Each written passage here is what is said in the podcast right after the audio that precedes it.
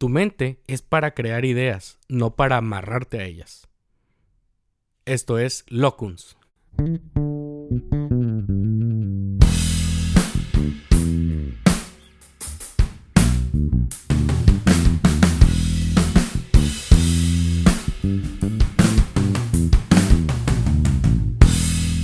Bienvenidos a un episodio más de Locuns y quiero conectar este tema también con el anterior que tiene que ver con darle la vuelta a la adversidad. Una preocupación que tenemos la mayoría de las personas es que tenemos muchas ocupaciones y tenemos muchas responsabilidades. Para quienes van empezando la vida adulta y para quienes ya van avanzados en este tema, ¿no? Viene una frase por ahí en las redes sociales que dice: la vida es como el Excel. Piensas que le sabes, pero la verdad es que no. Y es que no puede hacer más sentido esta frase, ¿no? Porque nadie nos ha enseñado cómo lidiar con las responsabilidades del trabajo, las responsabilidades personales, las responsabilidades sociales, las responsabilidades de la familia, etcétera, ¿sí? Vamos adquiriendo cada vez más responsabilidades conforme vamos creciendo. Y una de las cosas que más he escuchado que se quejan los profesionales es que dicen: es que tengo muchas cosas que hacer, o es que casi no tengo tiempo para hacer las cosas, ¿sí? Y una de las quejas más comunes es: no tengo tiempo. Cuando ese juicio, ¿sí?, esa idea limitante, date cuenta cómo genera también esa ansiedad por decir: híjole, ¿cómo me hago cargo de las cosas que tengo que hacer? Y entonces les voy a escribir una situación y a ver quién se identifica con esto. Pero pasa que, oye, no sé, alguien se levanta en la mañana, va directo al baño a asearse, se termina de bañar, sale, se está cambiando. Y en ese ínter, si tú le preguntas a alguien: oye, ¿cómo te bañaste?, seguramente no te vas a saber contestar, porque ya lo hizo en automático. Pero además pasa otro proceso interno muy interesante, que es el de revisar y volver a revisar los pendientes del día.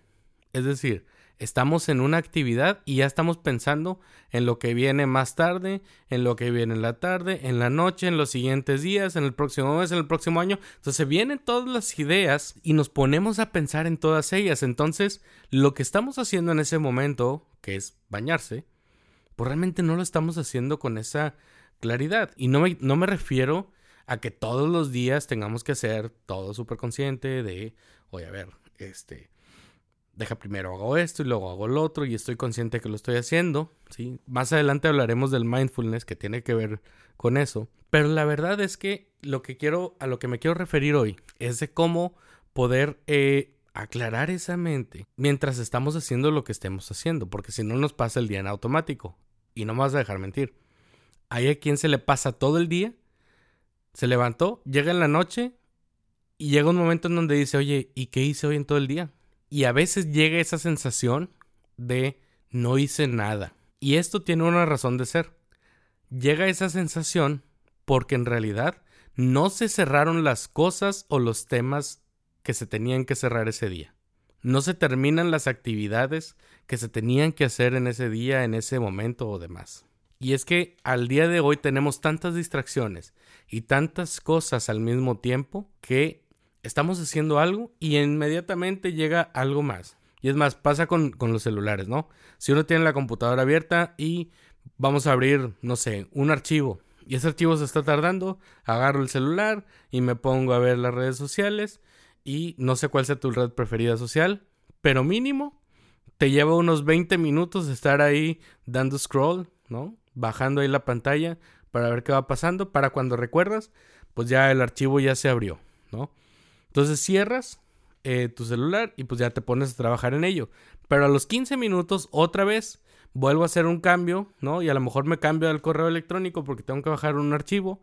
Y ya me puse a leer el correo electrónico y a ver qué tanto hay aquí. Oye, si me llegó un mensaje acá y luego si me acordé que tengo que comprar alguna cosa, me cambio de página. Entonces fíjate cómo en esto que acabo de decir pasaron al menos 6 actividades diferentes, sin dejar de lado lo que pasa alrededor nuestro, que es la gente con la que estamos conviviendo, la gente que está alrededor, la mascota, etc. Entonces, ¿cómo hacer para que al final del día quitemos esa sensación de no hice nada. Hay un autor que se llama David Allen que escribió un libro que se llama Getting Things Done y en español se traduce como el arte de hacer que las cosas sucedan. Y lo que propone este autor en este libro tiene que ver con una serie de prácticas para poder hacer las cosas, terminarlas y tener esa sensación de pues, tanto de paz de poder haberlas hecho y también como esas pequeñas victorias. Yo cuando leí este libro pude identificar al menos 3 actividades clave que hago hasta el día de hoy y las comparto y cada que puedo las comparto y le ha funcionado también a mucha gente. Y la primera es que uses una lista de cosas por hacer. O hagas una lista de cosas por hacer. ¿A qué se refiere esto? La parte práctica te la voy a decir de una vez. Es, igual si quieres ponle pausa a este podcast y hazla ahorita que termine la instrucción, ¿no? Y es, tomas una hoja y un lápiz o una pluma. Esto es bien importante que sí sea escrito porque hemos perdido como esa práctica y funcionan muchas cosas del cuerpo cuando escribimos. Entonces tomas la hoja, tomas ese lápiz o esa pluma y escribes todas las actividades que tienes que hacer, tanto en tu vida profesional, en tu vida personal, social y demás, que traes en tu cabeza. ¿Ok? Así que si estás en posibilidades, ponle pausa y haz esa actividad. Ok, ya sea que te hayas dado el tiempo de hacer la actividad o no, lo que va a pasar con tu mente... ¿Sí? Para quien hizo la actividad se va a dar cuenta y quienes no, háganla en algún momento y van a poder vivir este beneficio. Lo que van a sentir es que van a sentir un peso menos tanto en la cabeza como en los hombros. Es más, hasta en la espalda. ¿A qué se debe esto? Lo que propone este autor, ¿sí? David Allen, es que utilizamos mucho la cabeza como un disco duro, ¿sí? En lugar de utilizarlo como esta máquina creativa, generadora de ideas que realmente es, ¿sí? Entonces, imagínate que pues la mente es como una caja y cada pendiente que le vamos echando es como pues, el objeto que prefieras, ¿no? Una piedrita, una caja o papeles o demás, ¿sí? Cualquiera de estos objetos va a ocupar un espacio en esa caja. Entonces, mientras más papeles o piedritas o objetos le vayamos poniendo, pues cada vez va quedando menos espacio. Ese espacio no es tangible, es decir, no se puede palpar, no se puede manejar. Sin embargo, se va llenando. Entonces, si le vamos dejando cada vez más artefactos, digamos, a esa caja, llega un momento en donde se satura. Y no puede hacer más cosas más que las que ya le dimos. Y entonces, el poner por escrito todas las actividades que tengo pendientes es como vaciar esa caja y ponerlas en papel con mi propia mano. Es el ejercicio de poner en tangible todo aquello a lo que le he estado dando vueltas, ¿no? Porque un pendiente no concluido nos ronda la cabeza por días, por semanas, por meses y hay quienes tienen años con un pendiente ahí en la cabeza. Hay personas que dicen, ay, ¿sabes qué? No le he hablado a tal persona. Bueno, un papelito más o una piedrita más a la caja, ¿no? Al rato le escribo. Oye, total, nos enfocamos a hacer las cosas que tenemos que hacer y en la noche, ay, ¿sabes qué? No le hablé. Bueno, mañana. Y así la vamos postergando, entonces haz de cuenta que ese objeto se queda ahí en la caja. Entonces, una manera es ponerlo en escrito. Y no es para decir, ah, bueno, ya lo escribí y se olvida, ¿no? Sino más bien es poner en claro todo lo que tengo. Porque entonces, de ahí el segundo paso es poner cuáles son las siguientes acciones. Entonces, ya que tienes esa lista escrita, ponles una clasificación. Esta clasificación va en ponerle a cada actividad. El número 2, a las que toman menos de 2 minutos hacerlas. El número 5 a las que toman menos de 5 minutos. El número 10 a las que toman menos de 10 minutos. Y número 15 a los que se toman de 15 minutos o más. ¿Para qué es esto? Para que las de 2 minutos tal vez sean las primeras que hagas, ¿sí? Oye, que mandar un mensaje, que mandar un correo, que hacer una llamada a tal persona, ¿sí? o pagar tal o cual cosa, ahora que todos los servicios casi son en línea, o hacer una transferencia, te toma menos de 2 minutos. Pero si la sigues dejando pendiente, te va a quitar espacio para poder pensar en otras cosas más importantes. Entonces, esas de 2 minutos, que sean las primeras que hagas, para que no te quiten más tiempo. Las de 5 y 10 minutos, dales un tiempo en el día, y que sean probablemente las que siguen después de las de 2 minutos. Porque si te das cuenta, si le pusiste 5 minutos, realmente puede que te tome menos. Si le pusiste 10, pues a lo mejor te va a llevar un poquito más de tiempo, pero fíjate que no son más de 10 minutos. ¿Cuánto representan 10 minutos de tu día? Entonces, si te fijas, con este ejercicio de irle asignando la cantidad de minutos que pueden tomar, digamos, estas actividades, pues entonces ya también las vamos minimizando, porque hay veces que venimos cargando pendientes que pensamos que se llevan muchísimo tiempo y en realidad no. Se llevan una cantidad de tiempo finita, o sea, es decir, se pueden atender. Entonces, con eso también le quitamos carga emocional. Le quitamos esa carga de estrés, de tensión que venimos cargando porque no la hemos hecho. Entonces, cuando ya la escribimos y le ponemos un tiempo, eso nos lleva a poder movernos. Porque un concepto que yo le he adjudicado, digamos, a esta metodología, la escuché de otros autores que ahorita no los tengo a la mano y luego se los comparto, pero tiene que ver con lograr esas pequeñas victorias. Porque estamos preparados, digamos, para que cuando tengamos esas pequeñas victorias nos motive a hacer más cosas.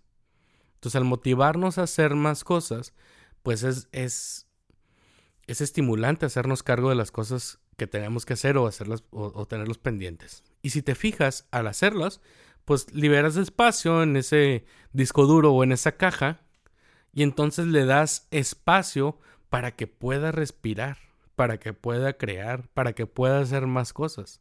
Ahora, no crean que me he olvidado de las actividades de más de 15 minutos. Las actividades de más de 15 minutos, sí, ponles el tiempo que te puede llevar. Sean 30 minutos, 40 minutos, 1 hora, 2 horas o hasta más. Y aquí lo importante es que puedas ponerle ese tiempo estimado para que las puedas agendar, para que les puedas asignar un espacio en ese día o al día siguiente o algún día de la semana, pero que ya te lo pongas como compromiso para realizarlo. Porque ¿qué pasa? Esas actividades más grandes, por así decirla, son esas piedras o esos papeles o esas cosas más grandes que llenan la caja, ocupan más espacio en la caja. Entonces, cuando ya las ponemos un tiempo definido en algún día de la semana y le asignamos un espacio, dejamos de cargar con esa actividad. Y ya le asignamos ese, vuelvo a insistir con esto de ese espacio en el tiempo, ese día para realizarlo. Y te aseguro que todavía se va a sentir como más ligera la cabeza, más ligeros los hombros, más ligera la espalda. ¿Sí? E incluso con mucha más libertad para poder hacer las cosas. Porque ¿qué pasa? O sea, cuando esas actividades grandes no las hemos realizado, es muy probable que las sigamos postergando. Porque incluso pueden ser actividades que no nos gustan tanto. Son actividades que no nos estimulan tanto, no nos son tan atractivas. Pero se tienen que hacer. Entonces, en este punto, es bien importante que identifiques que esas actividades, cuando les designes ese tiempo, se van a realizar y tú te vas a sentir más en paz y mejor contigo. Y por último, la última actividad es que ahí donde listaste esas actividades, ve palomeando o tachando las que vas haciendo. Y lo que propone este autor es que tengas una junta semanal contigo mismo. Sí, así como lo escuchas. O sea, que te des un tiempo a la semana de no más de 40 minutos, máximo 1 hora, si quieres, para revisar cómo van tus actividades, qué actividades nuevas agregaste, cuáles siguen pendientes, cuáles se van a resolver esa semana, pero sobre todo y lo más importante, ver ¿qué has logrado? Porque las personas que son también muy exigentes consigo mismo se van a empezar a enfocar en lo que no han logrado. Entonces, aguas, porque esa es una trampa muy común en la que podemos caer de revisar primero lo que no hemos hecho, lo que no hemos logrado y recriminarnos, ¿no? Y decir, chin, es que no lo hemos hecho y fíjate cómo no lo he hecho. Y entonces nosotros somos nuestros peores jueces. Somos los más críticos con nosotros mismos. Entonces, cuando nos enfocamos en las cosas que no hemos hecho, tendemos más a decirnos a nosotros mismos, ves cómo no lo puedes hacer, ves cómo no lo puedes lograr, ves cómo esto sí está difícil. Y entonces, con mayor razón, vamos postergando todo aquello que no queremos hacer. Entonces, para ganarle a ese crítico, lo mejor es decir, ¿qué sí logré? ¿Qué avances tuve? ¿Qué tareas ya pude tachar de esa lista? Y entonces, en ese sentido, vas a sentir esas victorias y esos logros, y tal vez lo que no se ha logrado, pues ahora sí es con más entusiasmo ponerle foco y decir, ahora sí, esta semana sí termino contigo. Y entonces fíjate cómo cambia la mente, cambia el cuerpo, cambia el entusiasmo por sí querer hacer las cosas. Entonces, este libro se llama Getting Things Done, es el arte de hacer que las cosas sucedan, y yo he visto esto como, te digo, a muchos profesionales, y a mí en lo personal me ha ayudado mucho así poder hacer ciertas cosas, así poder salir adelante y seguir avanzando en muchas situaciones que antes veía como muy lejanas o muy difíciles, ¿no? Entonces, uno de los más grandes beneficios de poder hacer esto es liberar espacio en la mente para poder dejar que las ideas fluyan, dejar que esas emociones de paz, de entusiasmo, de logro, de sí hacer las cosas, se instalen en el cuerpo, se instalen en la mente y que nos den más ganas de seguir avanzando y de hacer más cosas. Con eso terminamos este episodio. Nos vemos a la próxima.